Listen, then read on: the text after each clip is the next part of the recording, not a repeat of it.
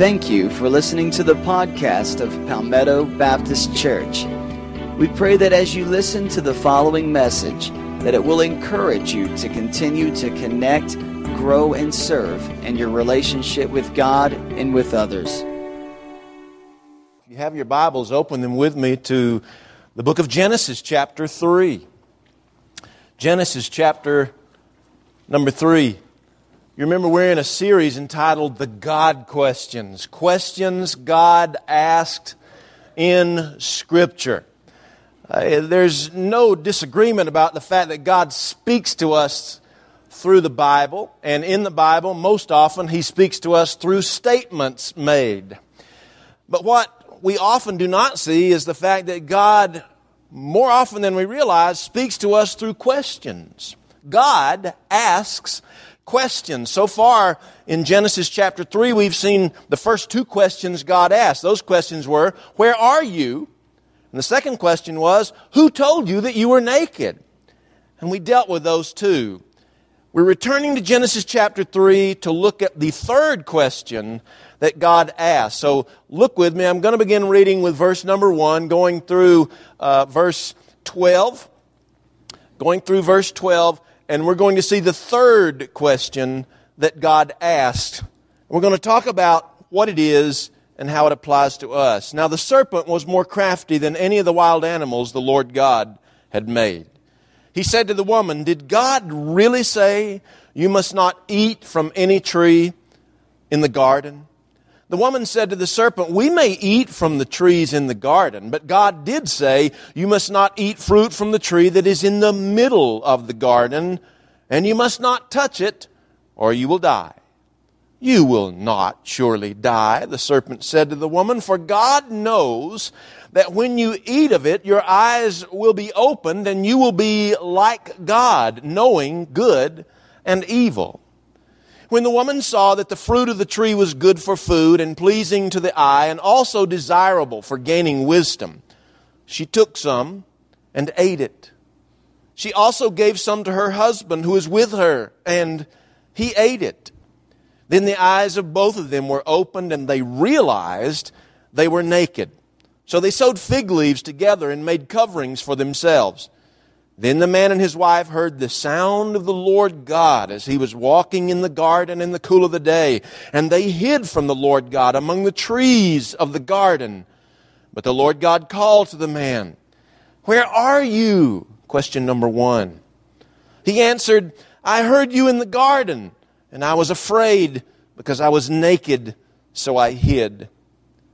And God said, Who told you that you were naked? Question number two. Have you eaten from the tree that I commanded you not to eat from? The man said, The woman you put here with me, she gave me some fruit from the tree, and I ate it. Let's pray. Heavenly Father, we thank you for the opportunity just to read your word. We thank you, Lord, for what you say to us through your word. Lord, I pray that you would open up our eyes as to this third question that you are recorded to have said. Lord, help us to see how important it is, how significant it is, and what it means to us. And Lord, we will praise you in Christ's name. Amen. The house I grew up in, four miles south of Cumming, is on a three acre, a three plus acre lot. Uh, we, we had a small farm there, as much a farm as you could put on three acres. We had a poultry farm, and we, we raised, uh, Daddy raised for about 30 years, 20,000 chickens for seven and a half weeks at a time. And we also had uh, a garden there and a vineyard there, and we had several fruit trees there. That three acre lot was bordered on the left side. If you were sitting in a rocking chair on our front porch, it was bordered on the left side by a large grove of woods. And in those woods, you found the normal trees, uh, mostly pine trees here in Georgia, but you also found a, uh, a, water oak or two, a whole bunch of sweet gum trees with all the sweet gum balls that come falling from sweet gum trees. there were some maple trees. And of course, during the late spring, there was a whole spray of dogwood blooms, dogwood trees in those woods. But on the edge of those woods, closest to my house, was one single tree that was unique from all the other trees in that big area of woods. It stood about 40 feet tall. It was about 10 inches in diameter at its widest point. It was unique because it bore fruit every year. The fruit was about plum sized. It started out green in color and it was a hard texture. And over the course of the summer, that green texture would, would soften up and it would turn uh, a reddish orange color. For most of the years that I was a kid, that fruit on the tree was, was too high up for my brother and me to reach it. There was one year, however, when we had a bounty of fruit on our fruit trees, and on that particular tree, which we did not plant, it was a wild tree. There was so much fruit that there was even fruit on some of the lower branches that were within reach of my brother and me if we'd just climb up the tree just a short piece.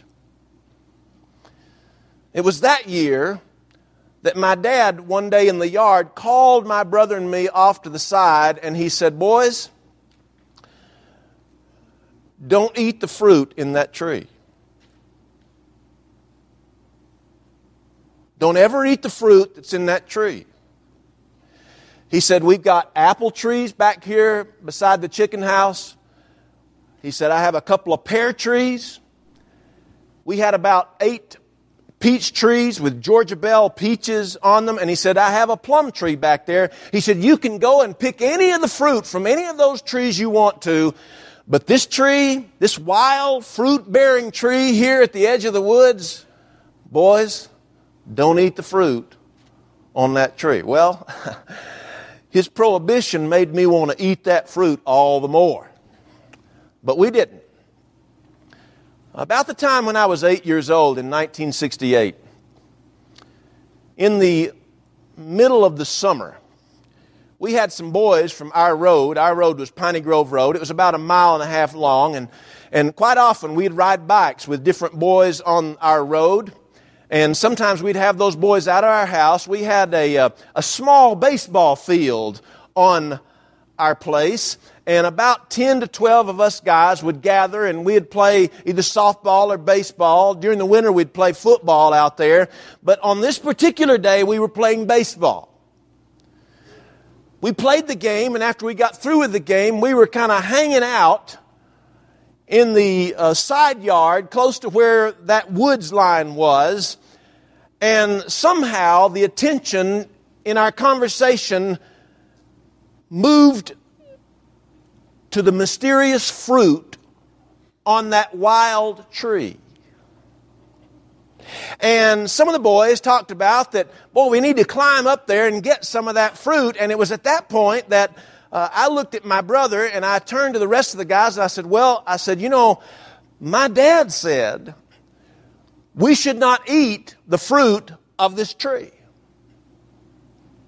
Well, uh, we looked up. The fruit uh, on it was still green in color, it had not ripened and Harold, Harold Eccles. He was one of the three Eccles boys that we used to play with. Wayne Eccles was the oldest, then Harold, then Joey. Of the three, and now Harold's a great guy, he's a worker in his church, but of the three during those days, Harold was the most mischievous, but I didn't know it at the time. I was only eight. And Harold said, I'm familiar with the fruit on that tree. I've seen that fruit in some trees near our house. And he says, I will tell you that there's nothing wrong with eating that fruit. He says, in fact, it's really good even when the fruit is not ripe, even when it's green. It's really good. And I would encourage you to try it. I don't know why your dad wouldn't want you to have it. And so he climbed up the tree, which I was not able to do. Harold was a woodsman even at a young age. He climbed up the tree and he shook some of the branches, and those green, plum sized fruits fell to the ground.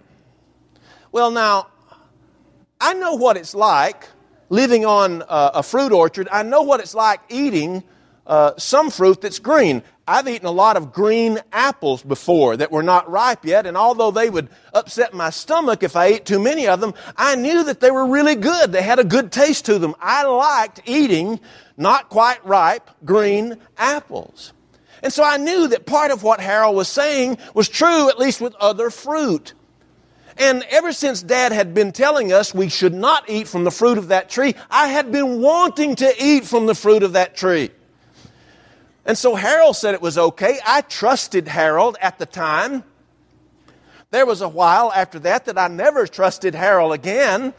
Now I trust him again. But I trusted him at the time, and so I reached down and I picked up one of those green plum sized fruits, and I took the shirt tail of my t shirt and I rubbed all the germs that were possibly on that fruit off, and I pulled it up close to make sure there were no wormholes on it or no little webs in the uh, core of it. And I bit off about half of that bad boy.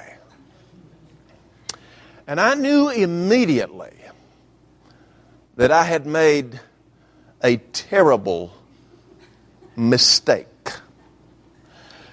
The moment I started chewing into that fruit, my tongue dried up and shriveled up. My mouth started drawing up into my nostrils. My teeth felt fuzzy. My mouth felt like it was, it was full of cat hair. And the more I tried to get it out, I couldn't get it out. It was the most miserable feeling I'd ever had in my mouth. And the taste was absolutely appalling. Harold was laughing to the point that he was rolling in the Bermuda grass there in our yard. I tried everything I could to get the taste and the feel of that terrible fruit out of my mouth. And as a last resort, after I had exhausted every other avenue, I ran into the house crying like a baby to my mother and daddy for some parental advice. As I was explaining to them and describing to them what had happened, the feeling that was in my mouth, that my mouth was drawing up into my nostrils, my dad said, Have you eaten from the tree from which I told you not to eat?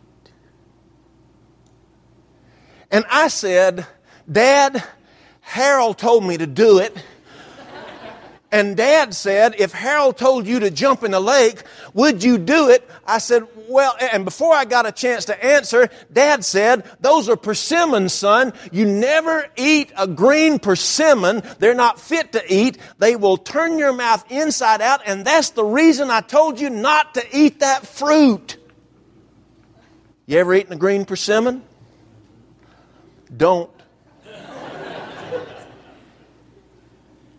Every time I read Genesis chapter 3, my mind goes back to that summer in 1968 when Harold Eccles climbed the persimmon tree at the edge of our yard and he shook the branches and the green persimmons fell and I bought, I bit into half of that persimmon and my life for a moment that seems like it seemed like an eternity turned upside down and when i'd wasted every other avenue going to my father my father said don't ever eat green persimmons because they taste like death. And every time i read genesis chapter 3 i think about that time especially the question that, that uh, god asks adam after Adam and Eve had eaten this forbidden fruit and realized that their lives immediately had been turned upside down and they, they realized they were naked and they sewed them some clothes, becoming the first fashion designers in all of history. And they ran to hide in the trees, not persimmon trees, mind you, some other kind of tree. And God came looking for them in the garden in the cool of the day. Where are you? That first question, that theological question that had nothing to do with location, but had everything to do with their relationship with Him. Where are you, Adam? I'm looking for you. I'm pursuing you. I love you. Where are you? I heard your voice in the garden, and I ran to the trees and hid in the trees because I was naked. Who, who told you you were naked? Question number two. Who told you that I didn't love you anymore? Who told you that you weren't fit? Who told you to hide from me? It was a question of both affirmation, I love you in spite of what you've done, and confrontation. I'm confronting you with what you've done. How do you know you're naked? For the longest you were naked and didn't realize it, it wasn't a problem for you, but now he's ashamed to be naked. But before Adam could answer that question, who told you that you were naked? God rattled off the next question, which was Have you eaten from the tree from which I told you not to eat? In order to really understand the import of this question, you have to go back to Genesis chapter 2, where we find in chapter 2, verses 15 through 17, we find three verses in which God gives to Adam his first instruction to a human being. Now think about that. God's first instruction to a human being. Chapter 2, verses 15 through 17 say this The Lord God took the man and put him in the Garden of Eden to work it and take care of it. And here it is. And the Lord commanded the man, You are free to eat from any tree in the garden, but you must not eat from the tree of the knowledge of good and evil, for when you eat from it, you will certainly die. It was God's way of saying, look, I have apple trees and pear trees and peach trees and plum trees. You can eat all you want from any of those. But of that wild fruit bearing tree at the edge of our place, boys, don't eat that. You'll be sorry if you eat that. You'll know it as soon as you've tasted it if you eat that. Don't eat that. God's first instruction.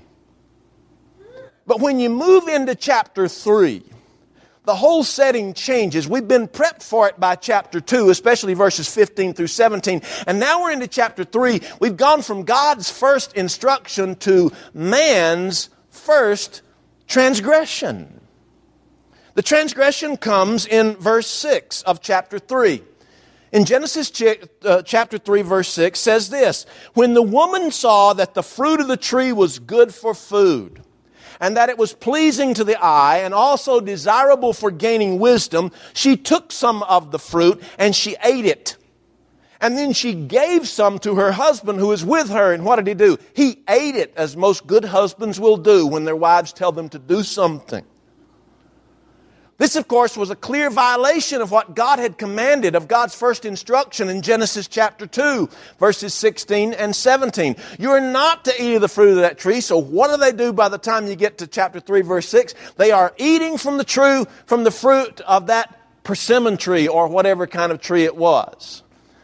Uh, people have somehow legendarily concluded that these were apples. The text really doesn't tell us what kind of fruit it was. I am convinced that the fruit was either persimmons or it was pomegranate. Pomegranates smell good, look good, not fit to eat. Persimmons, you just don't eat them. It was man's first transgression. Now, what does God do? when he's given a specific command, his first command, and mankind has blatantly uh, disobeyed that command, what does God do? Does he, does he just wink and say, ah, I knew you'd do it? No, that's not what he did. God confronts them. And so, not only in this, these two chapters do you have God's first instruction and man's first transgression, but you have God's first confrontation with mankind, with humanity. And that confrontation comes in chapter 3, verses 9 through 11. It says this, But the Lord called to the man, Where are you? And he answered, I heard you in the garden. I was afraid because I was naked, so I hid. And he said, Who told you that you were naked? Have you eaten from the tree from which I commanded you not to eat? God's confrontation comes in three rapid fire questions. Where are you? Who told you you were naked? Have you eaten from the tree? It was, uh, it, were, it, was a rapid fire uh, procession of questions. It would come from the, the mouth of a, a seasoned interrogator, a seasoned prosecutor. Where are you? Where were you at the time this happened? Who told you that you were naked after this happened? Have you eaten from the tree from which I told you not to eat? It was God's first confrontation with a human being. God will always confront us with our sin. He always will. Now, we might not always listen to it. We might not always pay attention to it, but He will always confront us with our sin, not because He wants to hunt us down, but because He loves us. Further in this passage, not only do we see God's first confrontation, but then we see man's first reaction. It's really comical when you look at verse 12. The man said, Now, this is in answer to God's question Have you eaten from the tree from which I told you not to eat? Here is Adam's answer. The man said, The woman. Now, keep in mind, the question, Have you eaten from the tree? is a, what, what linguists call a closed question. A closed question is one that can only be answered with yes or no. Have you eaten from the tree? This is yes or no, Adam. Well, the woman, uh, uh, uh, it's yes or no. Well, the woman, you gave me. She ate of it. And then she gave to me and I ate it. But it was the woman, you, gave me. Now, Adam's response to this question, this yes or no question, uh, comes in, in three things. There are three things that Adam does here in his response. First of all, he tries to evade the question. It's only at the very end of his answer that he finally, finally admits, I ate it. And it's almost like uh, he said it as the breath was oozing out of his mouth. Uh, the woman you gave me, she gave me to eat, and I ate it.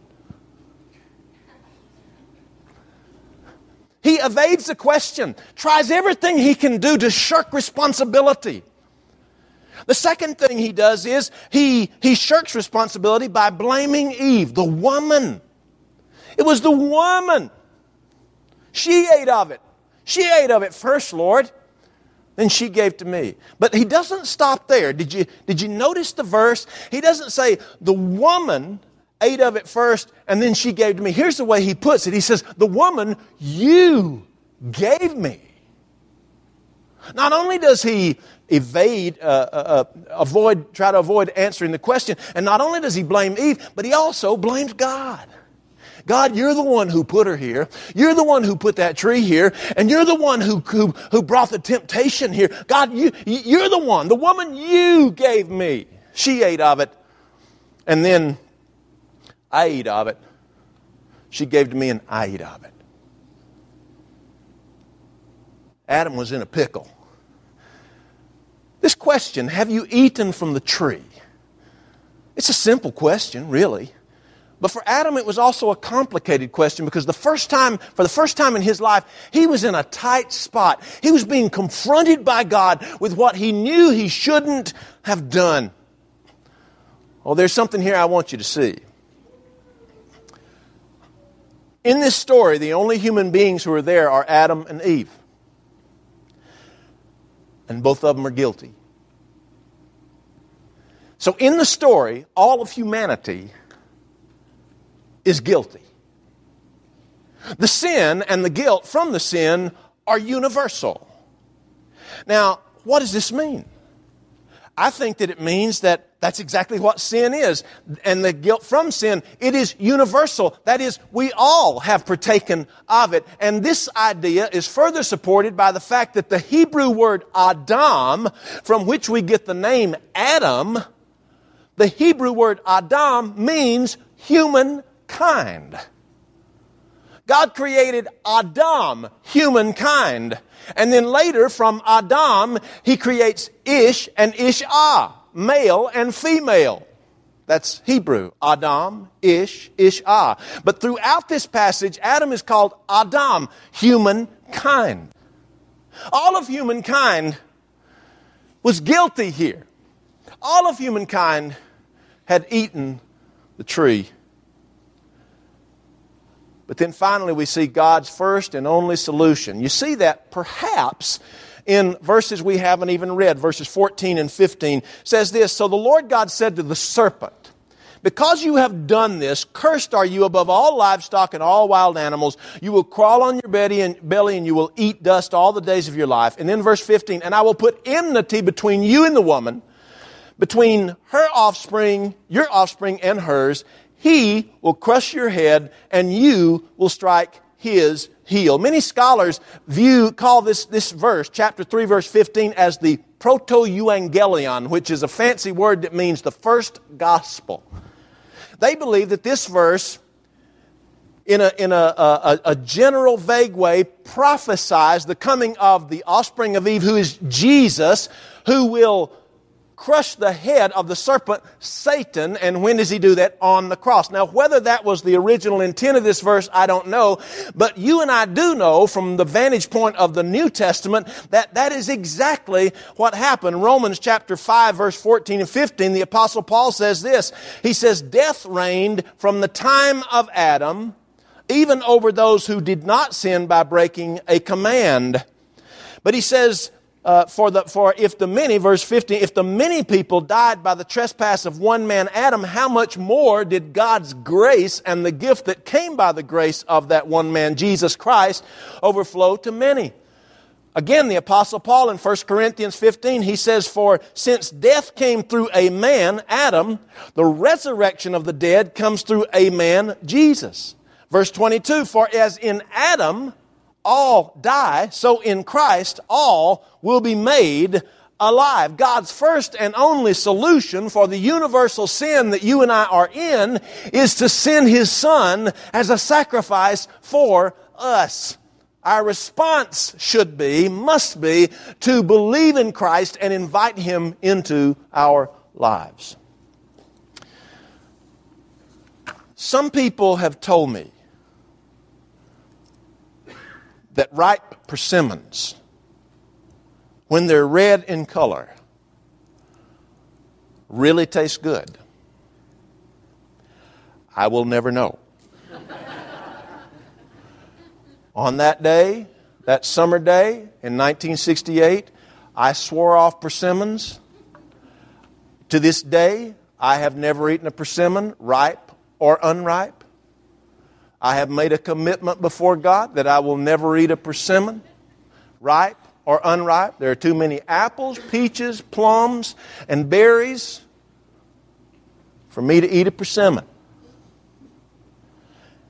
And I'm hoping that Amanda will never sneak a persimmon into anything she cooks.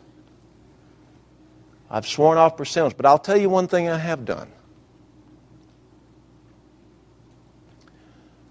I've eaten from Adam's tree.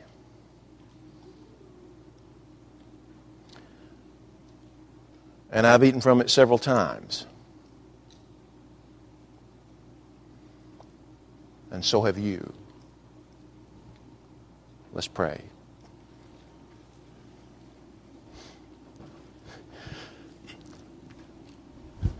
Heavenly Father, to all of us, you asked the question you posed to Adam Adam, have you eaten from the tree from which I told you not to eat.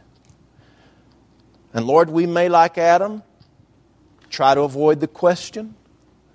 We probably, like Adam, will try to assign blame to somebody else when it belongs to us. But one thing is for sure that if we answer that closed question correctly, the answer will be Yes, Lord, I have eaten from the tree from which you told us not to eat. We stand guilty, and there's nothing that we, in and of ourselves, can do about it. There's no way that we can exonerate ourselves or absolve ourselves of the guilt that was the result of our sin. But Lord, you looked into humanity and you saw our helplessness and our hopelessness, and you gave your Son to die on a cross that we might be cured from the guilt of eating from that tree. Lord, I pray for folks who might be here this morning who have never invited you into their heart to be their Savior and Lord. People who have eaten from the tree of knowledge of good and evil, but they've never partaken of the fruit of the tree of life that comes through a relationship with your Son, Jesus Christ. Lord, I pray for someone to be saved here this morning. someone to make the decision to invite Christ into their lives. Lord, I pray for someone who is already a Christian to come and say, I want to be a part of this church. I want to join this church officially. I pray, Lord, for someone who is saved but yet has even yet in their salvation life, in their Christian life, they've dabbled with that fruit more. And it's not destroyed the relationship, but it certainly has damaged the fellowship. And Lord, we need to come and just rededicate our lives to you. Lord, move in this service as our altar is open. In Jesus' name, amen.